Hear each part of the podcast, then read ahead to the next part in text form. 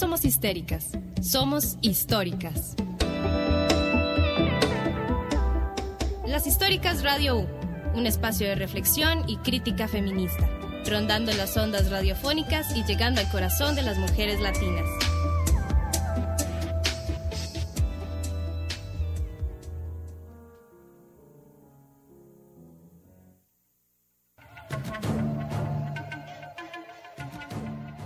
Buenos días a todas las personas que nos acompañan a través de las frecuencias de Radio U. Estamos súper felices de tomar los micrófonos como todos los viernes, darle voz a la historia y poder compartir con ustedes el contenido que preparamos todas las semanas.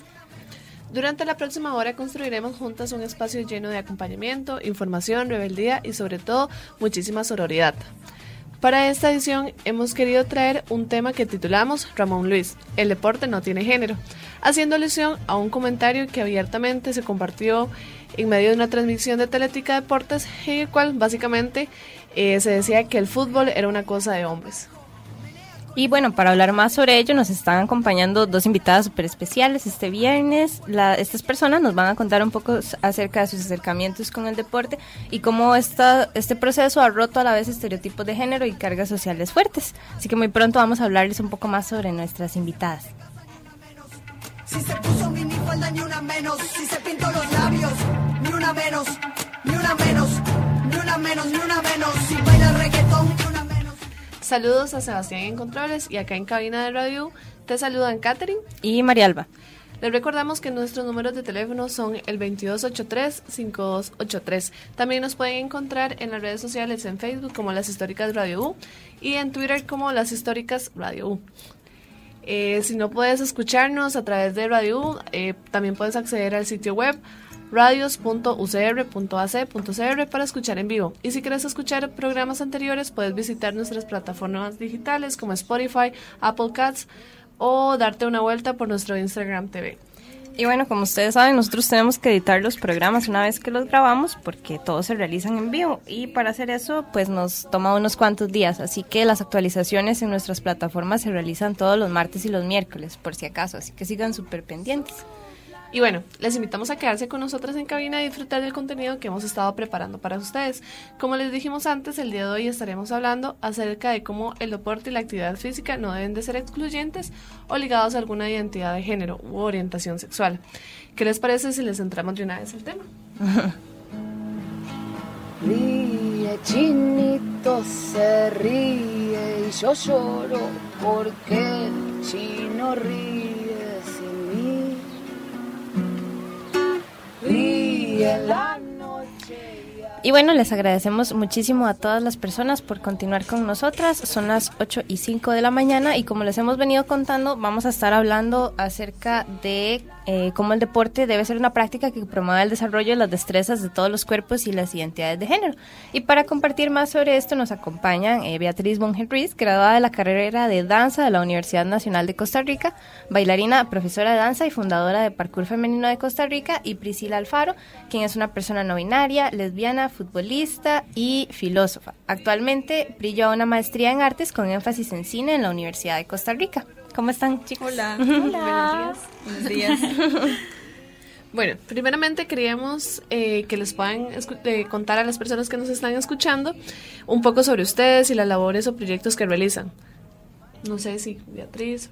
Ok, eh, bueno, hola. eh, yo estudié en la Universidad Nacional, ¿verdad? Estudié danza, soy bailarina de los cuatro años de edad, eh, bailo ballet, jazz, danza contemporánea. hace dos años inicié con el proyecto de parkour femenino, ¿verdad? Que ha sido uno de los proyectos más lindos, pero más difíciles, ¿verdad? Que he tenido en mi vida. Eh, soy de Turrialba, soy de un poquito lejos, pero pero pues bueno, eso es un poco de mí en general, de todo lo que hago. Bueno, hola chicas, muchas gracias por invitarme. Estoy alegre como estar reunida con ustedes acá. Eh, bueno, como dijeron ahora, yo me gradué en filosofía eh, y ahora estoy estudiando una maestría en cine. Eh, pero yo creo que la actividad que ha como recorrido los años de mi vida ha sido el fútbol, entonces soy como un bichillo de biblioteca y luego voy a mejenguear. eh, y sí, muchas gracias otra vez por invitarme.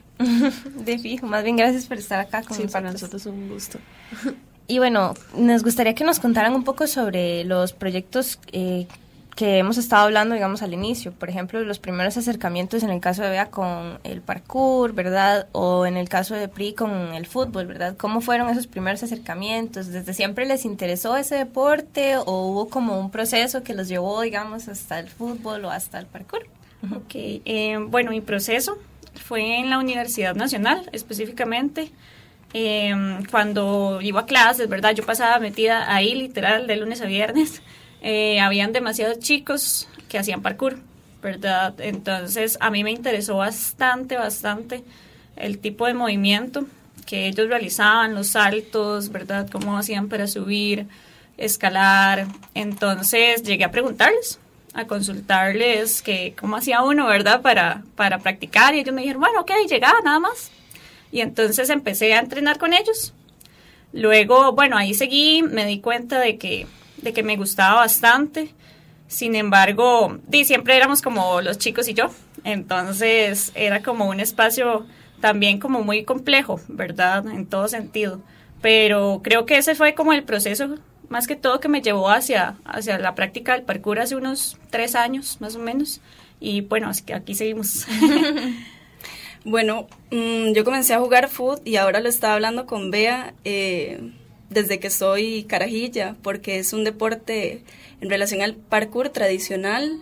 Y entonces yo creo que todos, y, o la mayoría, mejengueamos ahí con una botella, un par de piedras y, y y jugamos algún partido. Yo, mmm, eso sí, digamos, en una carrera como, eh, digo, en un equipo ya de fútbol eh, definido así como equipo, eh, comencé a los 8 años, hace 20, en una escuelita que se llamaba y que todavía se llama de Zampa 2000, y era una escuela de hombres. Entonces yo entré, todos mis compañeros eran varones, y a partir de ahí comencé a descubrir que había algo así como la desigualdad de género, ¿verdad? Porque era muy intenso, me guiar con ellos y, y, escuchar un montón de comentarios de niños, porque además eran niños, entonces fue muy intenso. Luego de eso, un año después, se abrió el primer equipo de fútbol sala de desamparados y para mi suerte me invitaron y entonces comencé a jugar con, con chicas.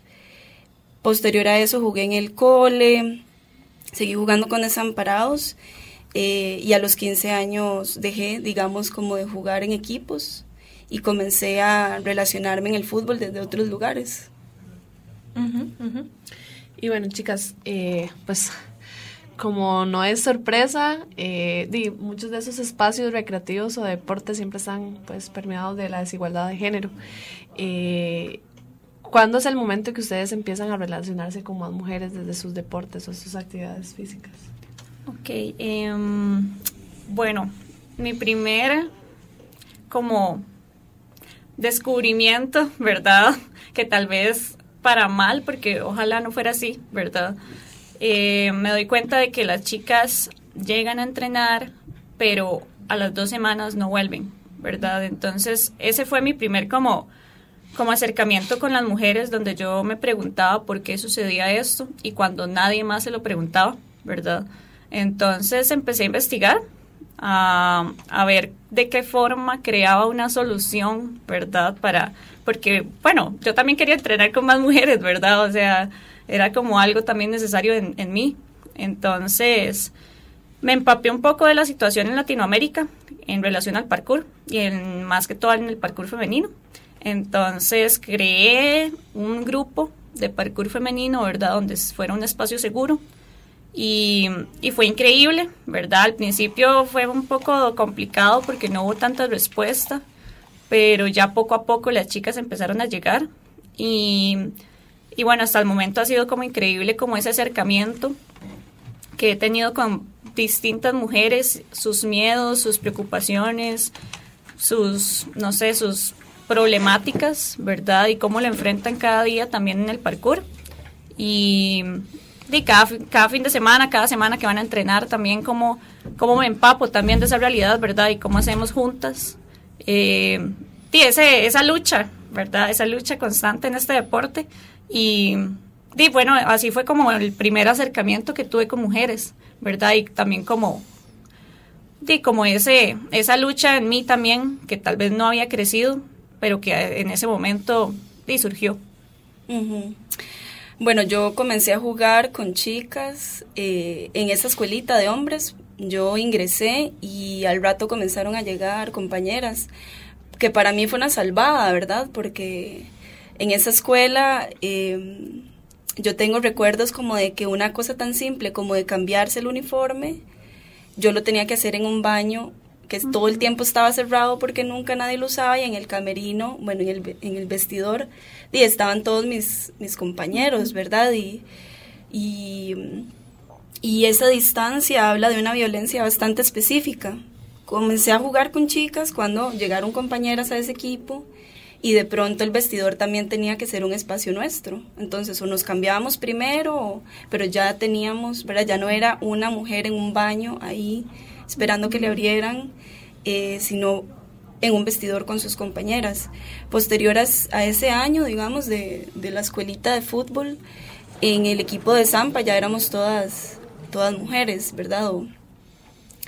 Y, y ahí sí que fue lindísimo jugar porque además era la primera generación, entonces era algo realmente histórico, ¿verdad? Era como juntar a un montón de mujeres que nunca habían tenido un espacio juntas, que nunca habían jugado en un equipo con mujeres, todas veníamos de nuestros barrios diciendo, claro, yo toda la vida he jugado con hombres. Yo tenía 10 años más o menos y ya estaba jugando con chicas de 15 que tenían una historia, digamos, muy similar a la mía y que compartíamos eh, una realidad además de clase, porque éramos desamparados. Eh, luego jugué en el cole y, lo más reciente ha sido el equipo de la carrera de filosofía, que además es el primer equipo de mujeres. Todo todos estos años de, que, desde que existe la eh, escuela, siempre los hombres jugaron en la semana 1. Y en el año 2017 nosotras decidimos hacer un equipo y llenamos un gimnasio, pero no cabía nadie, ¿verdad? Y fue lindísimo. Eh, jugamos además con las compañeras de filología, que eso era importante, no jugar contra hombres, mm. sino reunir a muchas chicas. Y, y, luego nos intercambiábamos, no era una cosa como de competencia, era como de celebrar que estábamos ahí. Eh, y de paso, doy gracias porque esta entrevista fue posible por Angie, que me invitó y que ella forma parte de ese equipo, que fue como un hito en la, en la escuela y que seguimos muy de cerca nosotras, también acompañándonos, que es un espacio para hablar también cuál es la experiencia en una carrera llena de hombres como los filosofía. claro. De fijo. De hecho, esto es algo, bueno, yo soy súper compa de Angie y de Fran, ¿verdad? Entonces hemos hablado como mucho de eso, como cómo ellas sienten, experimentan, ¿verdad? Y esperamos en algún momento traerlo como al programa, como la participación de las mujeres en, en la filosofía, por ejemplo, es altamente cuestionada, incluso, digamos, desde el ámbito académico y a nivel personal, digamos, y eso es algo como que... Eh, imagínese que el hecho de hacer un equipo de fútbol yo siento que le trae como el doble así como de, de peso a la lucha, me explico, como que representa un montón. De hecho, creo que Fran o Angie, creo que fue Fran el que me mandó ayer la foto de ustedes. Ah, muy bien. ahí después la, se las enseñamos. Pero sí, yo casi me saco una lágrima, estaban ah, ahí todas jugando ahí en la cancha, sí. Entonces sí, muy bonito. Pero bueno, no sé si ustedes han sentido, yo siento que el tema como de machismo y, deporte, digamos, usualmente como que viene muy ligado, incluso a veces nos acostumbramos como a la nocividad de ciertos espacios, de las barras, de la violencia, ¿verdad? Que puede venir de la mano con eh, el deporte, pero realmente no, no, no están relacionados, ¿verdad? Ni deberían estarlo, estar justificadas. Entonces, ¿cómo sienten ustedes o de qué forma sienten que eh, a nivel Costa Rica, digamos, las y los costarricenses eh, perciben, digamos, la participación de las mujeres en los deportes? ¿Ustedes sienten que, por ejemplo, ha cambiado la situación, ha mejorado o en qué retos enfrentamos, digamos, en esa cuestión para invitar a la gente a que note más, digamos, las destrezas y las habilidades que están desarrollando las mujeres en distintos campos? Ok, bueno, eh, para mí es un tema súper duro, ¿verdad? Porque lastimosamente hay muchos deportes, como decía Priscila, eh, hay deportes tradicionales, ¿verdad? Hay otros que no son tanto. Y bueno, en el caso del parkour, eh, bueno, las personas obviamente no tienen ni idea que el parkour es para las chicas, por ejemplo, ¿verdad? También como para los hombres. Y inclusive es aún más fuerte que dentro de la comunidad de parkour los hombres eh, tampoco, o sea, tampoco dan ese apoyo, tampoco sienten que nosotros seamos merecedoras, ¿verdad? De, de un deporte de, ese, de esa índole. Entonces, es muy difícil como nosotras, como mujeres deportistas, también luchar cada día por un respeto que deberíamos tener, ¿verdad? Entonces es como muy complicado. Eh, se crean, se crean espacios seguros, se crean espacios para que las mujeres surjan y crezcan. Sin embargo, las personas, ya sea fuera de la comunidad de su deporte o, o ya sean público, ¿verdad? Eh, todavía no han entendido, no tienen tal vez como esa cultura, ese respeto, ¿verdad? Por el trabajo que hacen las mujeres y que también es igual de válido que el de los hombres y es igual el esfuerzo, igual las horas de dedicación, ¿verdad? Entonces creo que también es una cuestión de, de cultura en todo sentido, desde las redes sociales, desde los televisoras, las radios, ¿verdad? Como hablábamos del comentario. Eh, son cosas que las personas de verdad escuchan, o sea, de verdad se la creen. Entonces es como, oh, mira, sí, el fútbol no es, es solo para chicos. Y di, la gente en la casa escucha eso y dice, ay, sí, tiene razón. Y ya, ¿verdad? Ahí quedó y la lucha viene para nosotras después, ¿verdad? Entonces es como muy difícil. Siento que tenemos que tener también mucho cuidado con esos espacios, con las palabras, con las imágenes. Eh, vos, buscas parkour en, en, internet y son puros chicos, ¿verdad? Entonces no hay ni una sola chica. Eh, los líderes, tal vez, de, de los espacios que se han abierto, gimnasios de parkour, son liderados por hombres, no hay una chica ahí presente, ¿verdad? Entonces es como, como eso, como cuidar tal vez los espacios, las palabras, eh, incluir a las mujeres más en todo, todo, todo, todo el área del deporte, porque así más chicas ven que es posible hacerlo. Entonces, y también la, la comunidad costarricense se da cuenta de que, de que las mujeres ticas también podemos hacerlo, ¿verdad? Entonces, es como, esa parte es como la más importante que hay que trabajar y que siento que todavía falta muchísimo, ¿verdad? En el fútbol, eh, preguntar por el presente es raro porque el, pasado eh, es, poco alentador, ¿verdad? Si uno revisa la historia del, fútbol femenino, hace poco estuve leyendo eh, una, un proyecto de graduación de Gabriela Núñez, que es una historiadora, la única que creo yo se ha encargado de estudiar la historia del fútbol femenino y en su tesis eh, es muy interesante que ella cuente que a las mujeres se les hacían exámenes físicos, a las primeras futbolistas, para determinar que el fútbol no les iba a impedir ser madres. Entonces, es muy intenso, ¿verdad? Cuando uno viaja, revisa la historia, se da cuenta de que ese pasado eh, está atravesado por un montón de disciplinas dirigidas por hombres históricamente dirigidas por hombres como lo es la medicina. Entonces, eh, por supuesto que hoy no aceptaríamos que ningún médico revise a ninguna mujer de cualquier deporte para determinar si puede o no seguir, ¿verdad?, practicando. Eh, y como esto no le, no le impediría ser mujer, para nosotros sería terrible, pero en ese momento era un requisito para que ellas pudieran jugar. O sea, para estar en un equipo tenían que pasar por el saber médico. Eh, yo pienso en el presente del fútbol femenino de acá y no puedo dejar de pensar en el presente del fútbol latinoamericano, ¿verdad? Porque creo que hay países que nos han dado un montón de lecciones, como México, ¿verdad? Que tiene apenas su liga femenil como tres años y invierte un montón de dinero. O sea, el primer año en el que las chicas jugaron fútbol en México, les dieron el estadio del equipo campeón, ¿verdad? Y jugaban en los, en los estadios de los equipos masculinos. Lo cual es raro mm, decirlo así. Yo no quiero decir que les cedieron los estadios, ellas estaban ganando ese lugar. Entonces, eh, para mí es importante cada vez que, que pienso en el presente, reconocer que eh, por, digamos, hoy el fútbol femenino tiene un montón de reconocimiento. Ya las chicas, yo recuerdo ir a ver partidos de Saprisa en una cancha por ojo de agua, en donde no, o sea, uno en bici no entraba, ¿verdad? Y, y, eso impedía ir a verlas.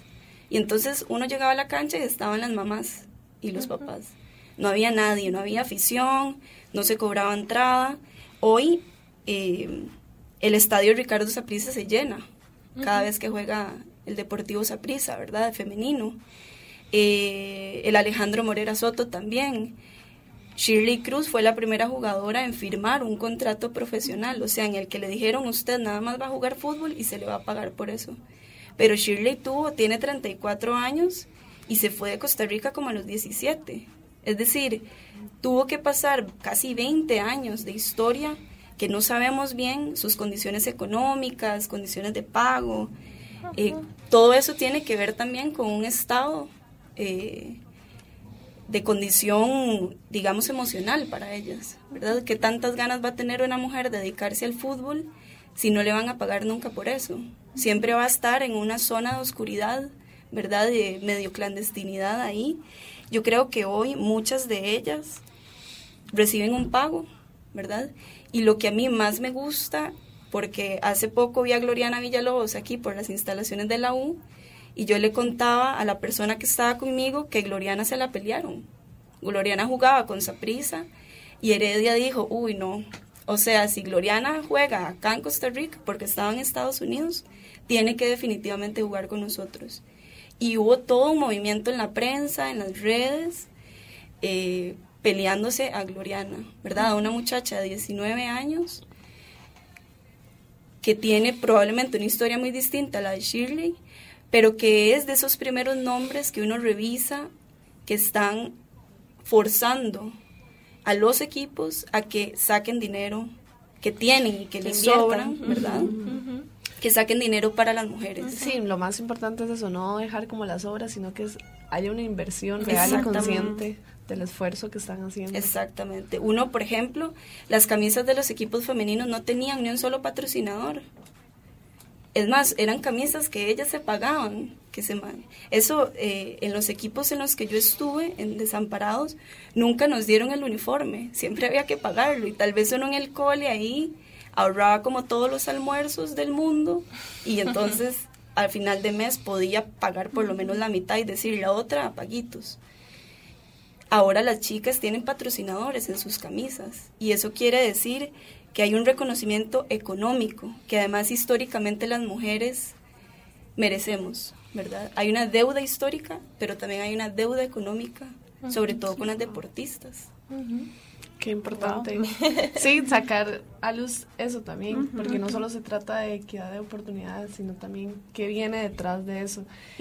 Todos los sacrificios que se han tenido que hacer muchas chicas por hacer algo que no solo les gusta, les apasiona y que invierten tiempo y invierten todas sus, su energía, sus recursos. Claro, Y ahorita que vos mencionabas esto como del, colegio y, pues también los sacrificios que vos tenías que hacer, que no se diga que está mal, porque al final uno ha, uno ha aprendido que uno tiene que gestionarse sus oportunidades, pero ¿de qué forma sienten ustedes que los centros educativos, llámense escuelas, colegios, universidades, perciben la participación de las mujeres en actividades deportivas? ¿Sienten ustedes que hay un apoyo real o hay cosas que todavía se deberían de trabajar en estos temas?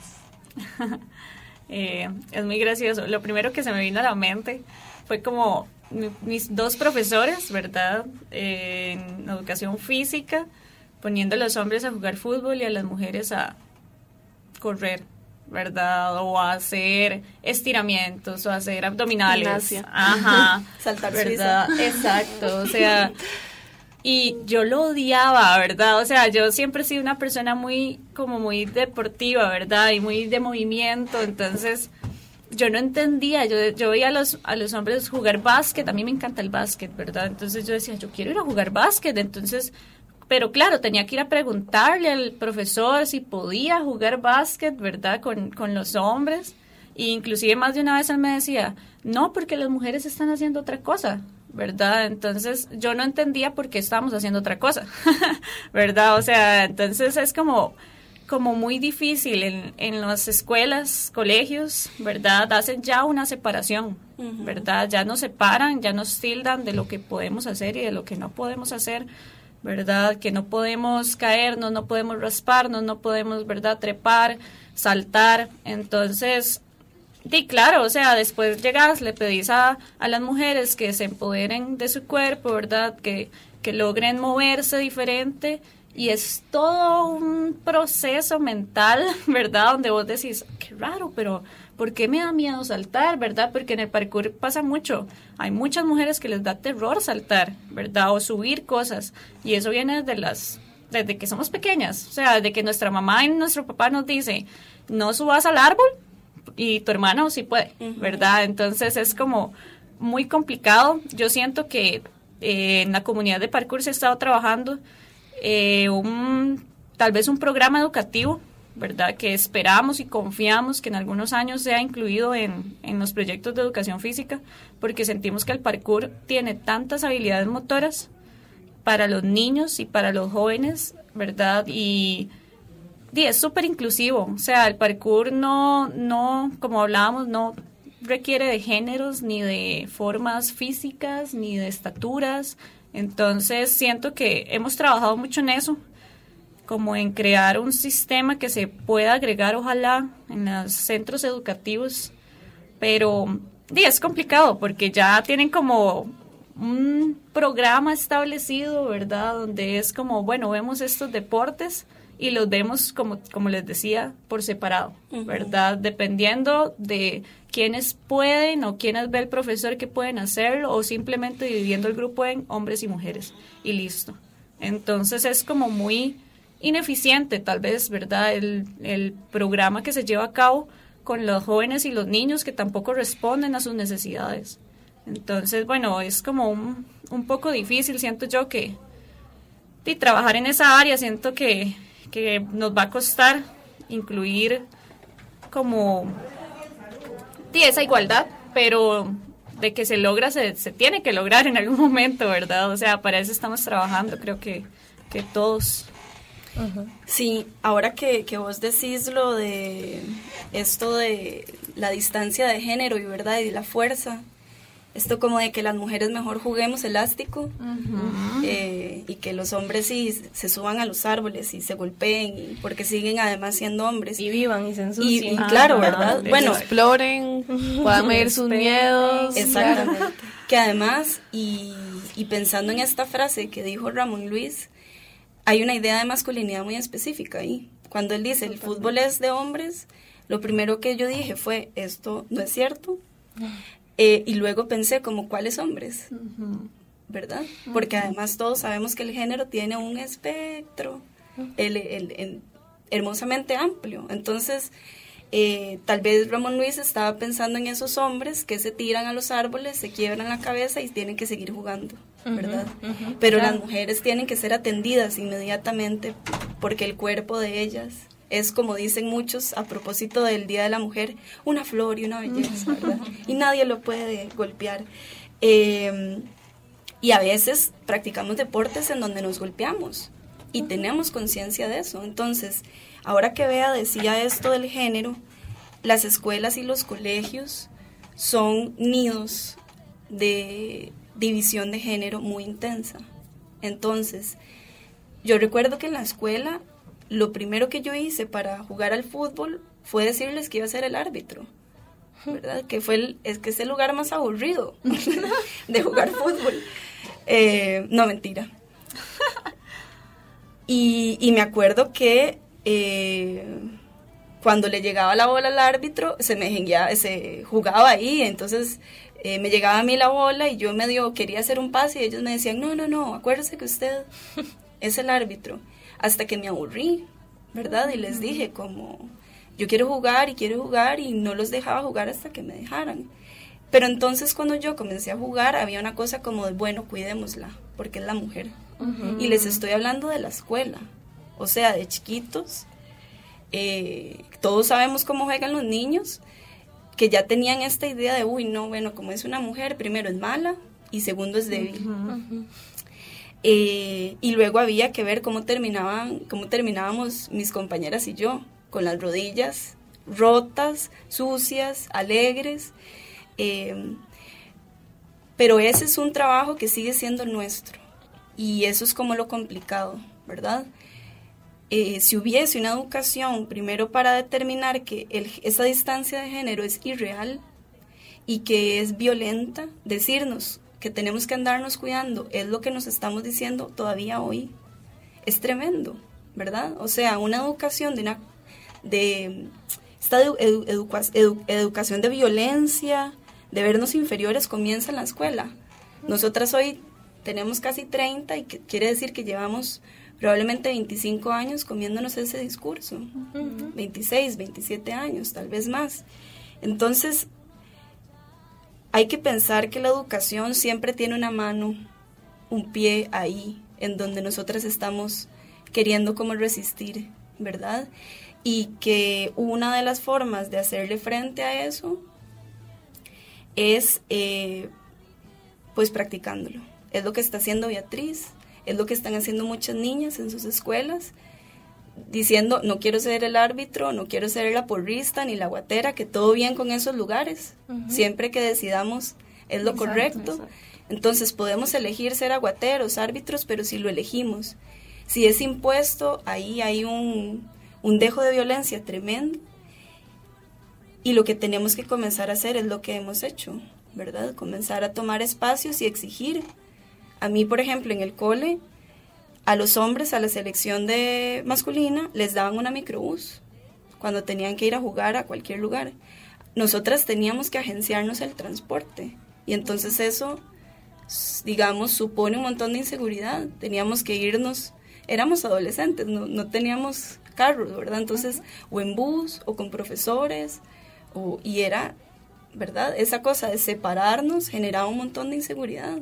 Entonces hay que comenzar a pensar eh, que los medios están y comenzar a criticar la forma en la que la educación, sobre todo física, interpreta que ciertos cuerpos son mucho más fuertes que otros y mucho más aptos, ¿verdad? Eh, y comenzar a, desde, o sea, lo, lo venimos haciendo hace décadas, seguirles diciendo que eso ni siquiera es cierto, no se sostiene. Claro. Uf, sí, sí, sí, hay que ir rompiendo con eso poco a poco. Y espacios como en los que ustedes han participado y los que ustedes mismos han creado, pues son aportes como muy directos, digamos, a la lucha. Y y abrirle, digamos, espacios no solamente eh, a las mujeres, ¿verdad? Sino como a las disidencias y a las distintas personas, digamos, que están interesadas en realizar algún deporte y por esta misma cuestión machista o por estos estereotipos de género, tal vez temen, digamos, como abrirse o no hay espacios en donde se sientan como seguros o seguras para realizar esas cosas. Pero bueno, vamos a ir rápidamente a una pausa y ya casi estamos de regreso con el bloque final.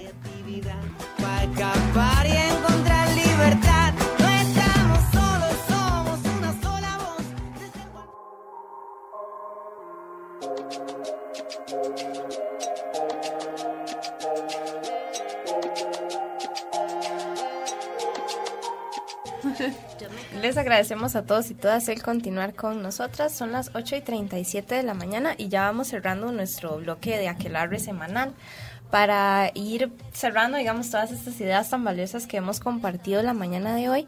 Em, tal vez me gustaría que compartiéramos em, cada una, incluso nosotras, porque ahora lo que estábamos hablando, ¿verdad? De cómo se nos abrió o se nos cerró, digamos, como las oportunidades como desarrollar eh, actividades físicas, deportes, lo que sea. Eh, ¿Qué comentarios podríamos compartir con chicas que quizás, por ejemplo, les interesan ciertos deportes y sienten, eh, como, dice, como decíamos antes, como temor de, entre comillas, no ser tan buena como mis compañeros, digamos, o el miedo a um, que se reproduzcan ciertos estereotipos o que incluso en nuestra misma familia no se abra, digamos, o no se promueva, digamos, esos, esos deportes. ¿Qué podríamos decirle tal vez a una chica o alguna niña que nos podría estar escuchando y que tal vez se quiera motivar en ese, en ese aspecto? ¿Qué le dirían ustedes desde sus disciplinas? Ok, bueno, yo les diría que, que requiere mucho valor, ¿verdad? Hacer cosas que tal vez siempre nos han dicho que no hagamos. que por dicha hay espacios ahora para mujeres, que yo sé que Priscila, tanto como yo, estamos para apoyar cualquier chica, ¿verdad? Que le interese en algún otro deporte que tal vez ni siquiera sea el nuestro, ¿verdad? Y, y estamos para, y para, que, para controlar todas esas inseguridades que inclusive nosotras sentimos, ¿verdad? Y, y decirles que ellas pueden hacerlo, sean como sean, o sea, sean miedosas, sean valientes, sean altas, pequeñas, flacas, gordas, lo que sea, o sea, ustedes pueden hacer lo que sea. Entonces, eso es lo más importante, porque muchas chicas a veces me preguntan como, es que yo no tengo condición, es que, bueno, yo soy muy pequeña, soy demasiado miedosa, ¿verdad? Y yo siempre les digo, es un proceso suyo, es un proceso de aprendizaje, ¿verdad? No, yo no entré al parkour ya sabiendo todo, ¿verdad? Y siendo ya la mejor, porque es mentira. O sea, yo entré sabiendo nada, entré a enfrentarme a un mundo que no conocía, ¿verdad? Entonces, siento que así es para todas, todos los días, enfrentarnos a ese mundo que no conocemos y decirnos a nosotras mismas, yo puedo hacerlo. O sea, si ella puede, yo puedo. Si todas podemos juntas, es mucho mejor, ¿verdad? Y tener ese espacio ahora que, y que todas hemos creado, ¿verdad? En conjunto y en nuestra lucha, es mucho más, más lindo poder compartirlo, ¿verdad? Y poder aprender unas de otras sin, sin pensar inclusive, tal vez ahora que lo mencionamos como en en lo que es las orientaciones sexuales, ¿verdad? Que también es una traba y es como ese temor que nos mete la sociedad sin pensar en absolutamente nada de eso, en los géneros. Hay muchas chicas, por ejemplo, trans, que me escriben y me escriben con un cierto miedo de decirme, es que yo sé que es como parkour femenino, ¿verdad? Y es para mujeres, pero yo estoy en, el, en la transición, en el proceso. ¿verdad? Y yo no les puedo decir absolutamente nada más que, claro, o sea, ustedes son chicas. Puedes llegar, pues, o sea, sos una de nosotras, no tenés por qué preguntarme ni siquiera, ¿verdad? Entonces eso es lo más importante de estos espacios, crear esa seguridad en absolutamente todas las mujeres y que ojalá no nos equivoquemos como en pensar que, oh, algunas mujeres son mujeres y otras no, porque eso es súper importante, saber que todas somos mujeres. Entonces, yo siento que les diría, anímense, llámenme, búsquenme, de fijo las voy a apoyar en lo que quieran hacer, ¿verdad? Entonces, creo que sí, esa sería como mi motivación y, ánimo, de verdad. Qué lindo. Eh, y qué importante además todo lo que decís. Eh, yo les diría que no están solas. Este, y algo que considero muy importante porque mm, tal vez hablándolo como rápidamente, mm, se piensa que el, que el deportista o el deporte está como más allá del dolor, digamos, sobre todo si pensamos en el deporte femenino, como que tenemos que sufrir demasiado para tener un lugar en la historia. Eh, yo les decía este dato de, del examen médico, pero también podemos hablar de un montón de fuerza y alegría que ellas producían, ¿verdad? Como jugadoras. Eh, y eso es importante como que lo recordemos siempre, no tenemos que sufrir para practicar nuestros deportes, ni tener un lugar en el mundo, ¿verdad? Si hablamos de salud mental, emocional, también tenemos que decirnos, está bien si fallas, está bien si crees que esto no es para vos. Ninguna de nosotras sabe bien qué está haciendo, ¿verdad? Y estamos haciendo las cosas que hacemos porque nos tenemos entre todas. Em, así que no tenés que sufrir para hacer las cosas que querés. Tenés que, eh, si querés, hacerte de un grupo de compas que sean una red emocional, que sean una, eh, como una casa, en donde te reciban cuando estás eh, enojada y quieres practicar deporte, cuando estás deprimida y no quieres hacerlo, cuando estás sufriendo violencia y ocupas decirlo a través de un gol o a través del parkour. Em, pero no hace falta que uno atraviese las cosas con dolor, ya basta, sí. Y creo que nosotras hemos sido demasiado como históricamente violentadas, pero al mismo tiempo tenemos que hablar de toda la felicidad que hemos hecho en la historia y producido para nosotras mismas, gestionada para nosotras mismas.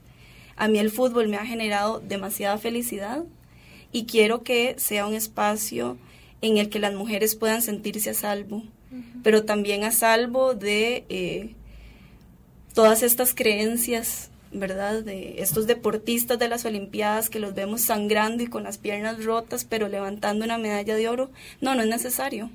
Podemos llegar a ese oro de muchas maneras y uno puede ser bailando y uno puede ser cantando entre todas y uno puede ser llenando las calles con mujeres, abrazándonos a ellas o amándonos con ellas.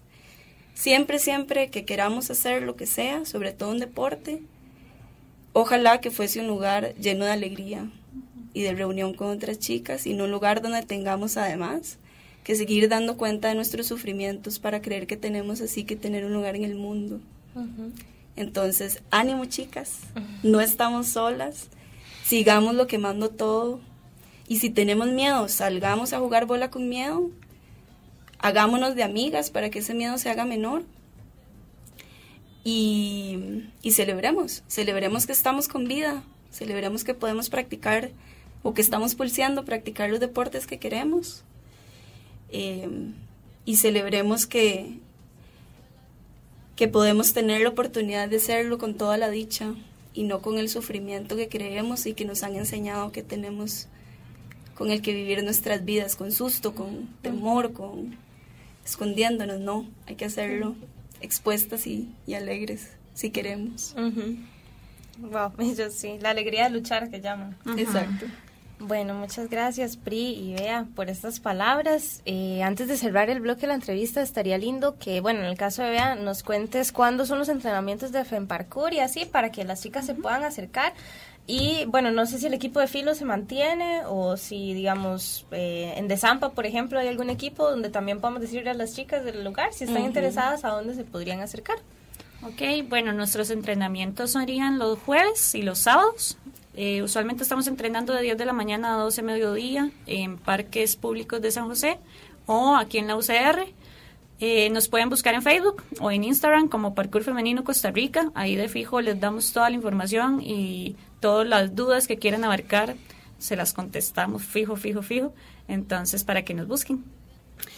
Eh, bueno, en Desamparados, esta escuelita que ahora tiene equipo femenino que se llama Desampa 2000, entrenan en la Plaza de Gravilias es un equipo lindísimo, yo la sigo porque soy una fiebre y además las chicas son muy poderosas, ¿verdad? Tienen varias, además como selecciones, ¿verdad? Entonces pueden llegar chicas desde muy pequeñas hasta mayores de 17 y demás, pueden tener un lugar. El equipo de fútbol sala de Desamparado se mantiene, ellas entrenan en el gimnasio municipal de Desampa. la Universidad de Costa Rica tiene un equipo de representación y las chicas de filosofía, eh, aunque no nos vemos como regularmente, porque después de que nos graduamos todas tomamos caminos distintos, sí que estamos, o sea, formamos una red también como de... Mm, como para mantenernos cerca, ¿verdad? El fútbol es una excusa en buena medida, pero cualquier chica que esté practicando cualquier carrera, pero quiera jugar fútbol y en su carrera no hay equipo, puede unirse al de filosofía y la metemos como forro. Siempre todos y todas van a ser bienvenidas bienvenidas. Eh, así que puede escribir a la página de la escuela o puede comunicarse con ustedes, de hecho, que están muy cerca de Angie o, les pueden dar mi, mi contacto y, y vamos ahí a jugar y a meter muchos goles. A propósito de que vos decías de eso, quiero meter la cuchara. Eh, yo hace varios años formé parte de un equipo de hockey femenino. Y era algo súper retante porque el hockey acá en Costa Rica no está tan posicionado, o bueno, al menos hace cinco años. Y ahorita la selección de hockey femenino está haciendo una rifa por si eh, las personas que nos están escuchando porque quieren ir a, a Perú a representar a no solo la selección femenina, también la masculina.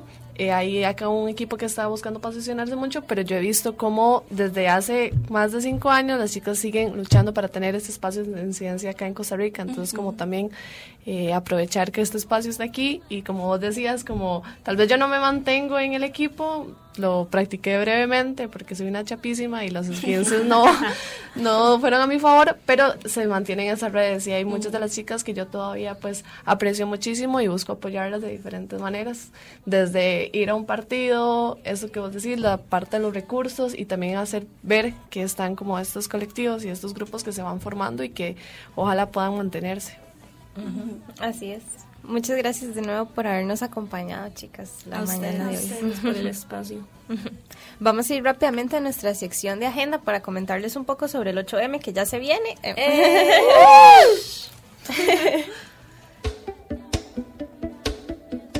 Agenda feminista de la semana, con las mejores actividades recolectadas para vos.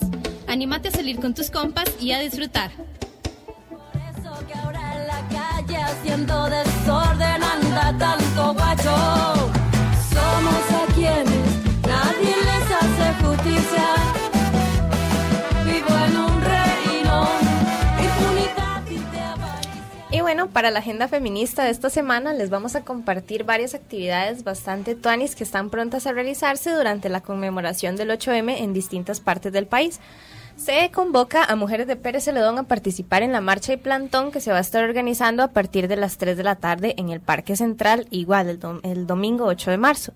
Y para el sábado 7 de marzo, durante la Feria Verde de Aranjuez, el Remolque Producciones, que es como un espacio de performance artístico conformado creo que por cinco chicas y un chico, nos estaban contando, están abriendo espacios en la Feria Verde donde van a hacer varias actividades artísticas y lúdicas en conmemoración al 8M. Estas actividades van a dar inicio a partir de las 9.30 de la mañana y terminan antes del mediodía, entonces hay que levantarse tempranito. Y les recuerdo que es el sábado 7 de marzo, no el 8. Y ya para el 8 de marzo, a nivel San José, se está convocando, pues ya ustedes sabrán, la marcha del 8M, en donde se convoca familias, mujeres, cuerpos disidentes a participar en la marcha que va a estar saliendo de la Plaza de la Democracia en San José a partir de las 3 de la tarde. Sin embargo, están invitando a las familias y las personas a participar desde las 10 de la mañana, porque como es domingo, se planean hacer varias actividades y así abrir como el espacio para niños y niñas. Entonces, la intención es como que desde temprano podamos participar.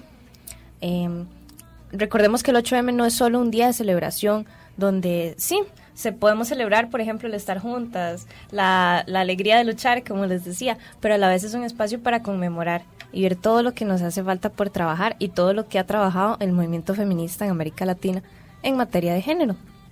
Ahora, yo tengo unas cifras aquí que son bien deprimentes, pero son reales, entonces creo que hay que tirarlas, digamos. eh, por ejemplo, en el caso de Brasil, aproximadamente más de mil mujeres son asesinadas, digamos, anualmente por feminicidios. Y en el caso de Salvador, 10 hay 10.2 femicidios por cada 100.000 mujeres. Estas cifras, digamos, en Costa Rica eh, son bastante altas. En lo que llevamos del año ya han habido varios uh -huh. feminicidios, ¿verdad? Y es relativamente poco el tiempo que, que ha pasado. Eh, en México aproximadamente 10 mujeres son asesinadas al día, digamos, por, por su condición de mujer.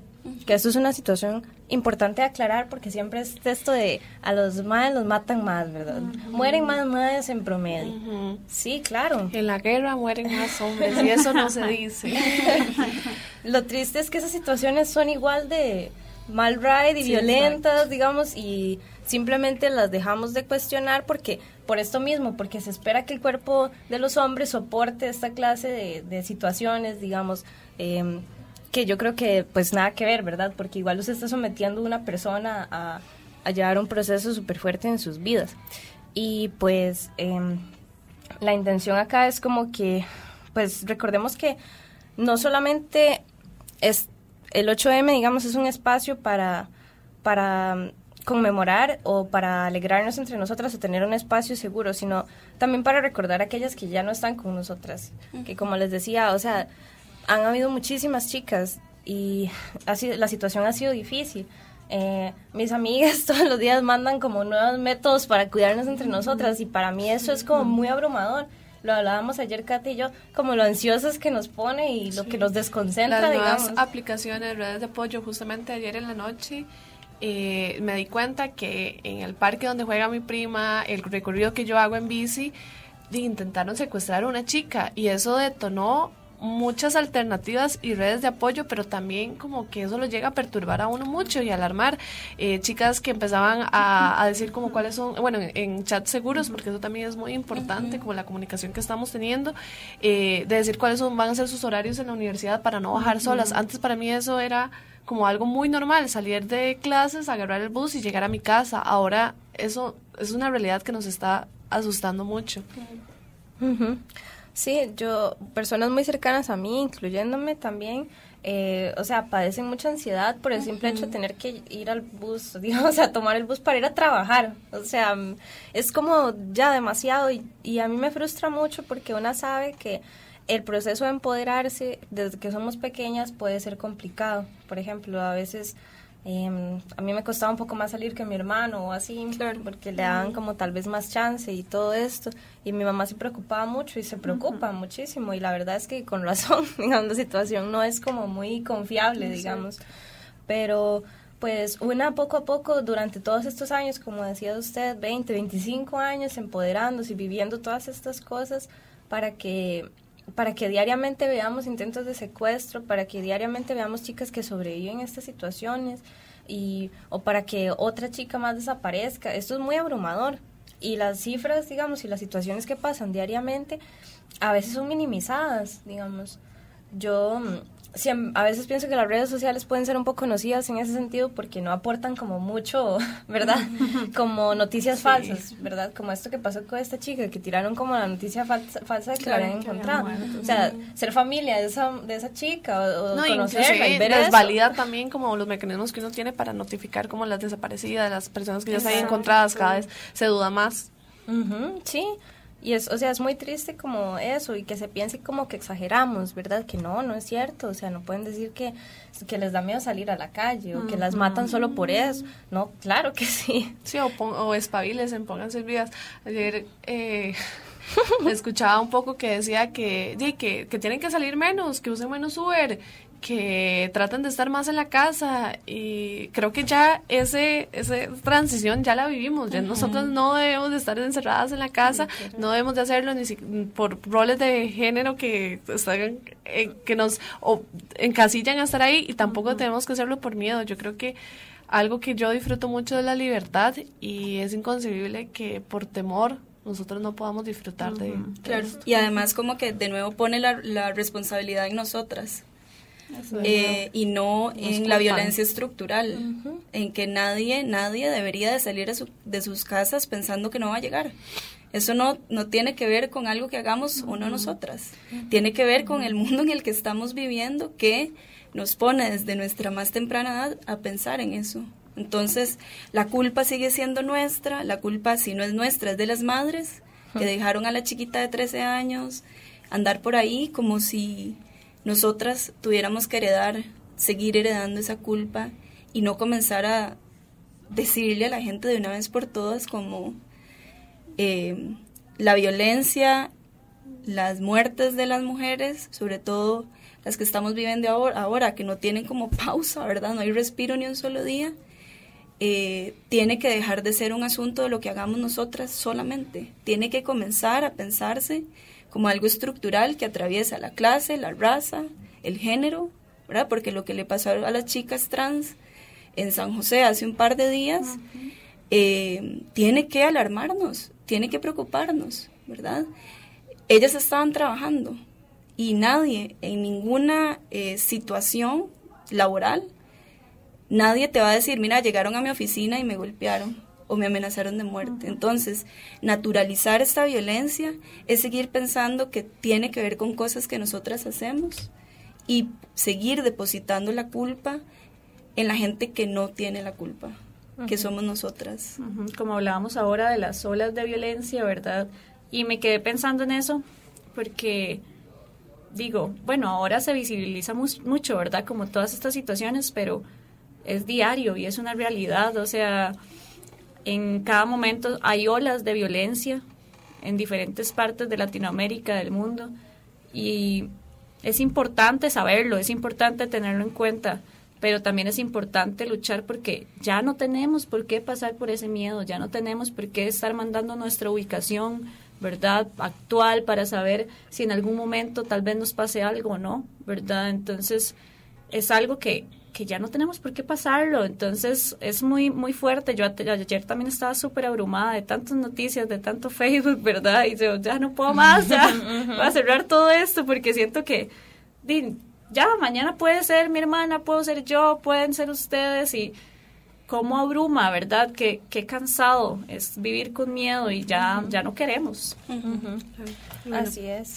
Es por eso que debemos de juntarnos y invitamos a todas las personas que nos están escuchando a marchar este 8 de marzo. También hay algunas actividades que desde hoy van a estar pasando. Ahí les vamos a estar poniendo en nuestras redes sociales. Eh, pero eso, salir sin miedo, dejarlo en la casa porque no nos va a llevar a nada, no nos no podemos dejarnos que nos sigamos reprimiendo.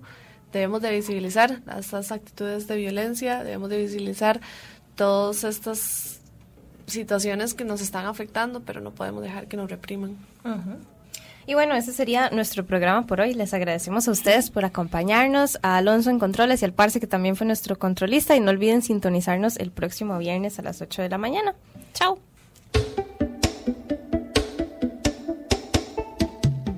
Las históricas. Gracias por acompañarnos durante el programa de hoy. Escuchanos acá por Radio U 101.9 FM el próximo viernes a las 8 de la mañana.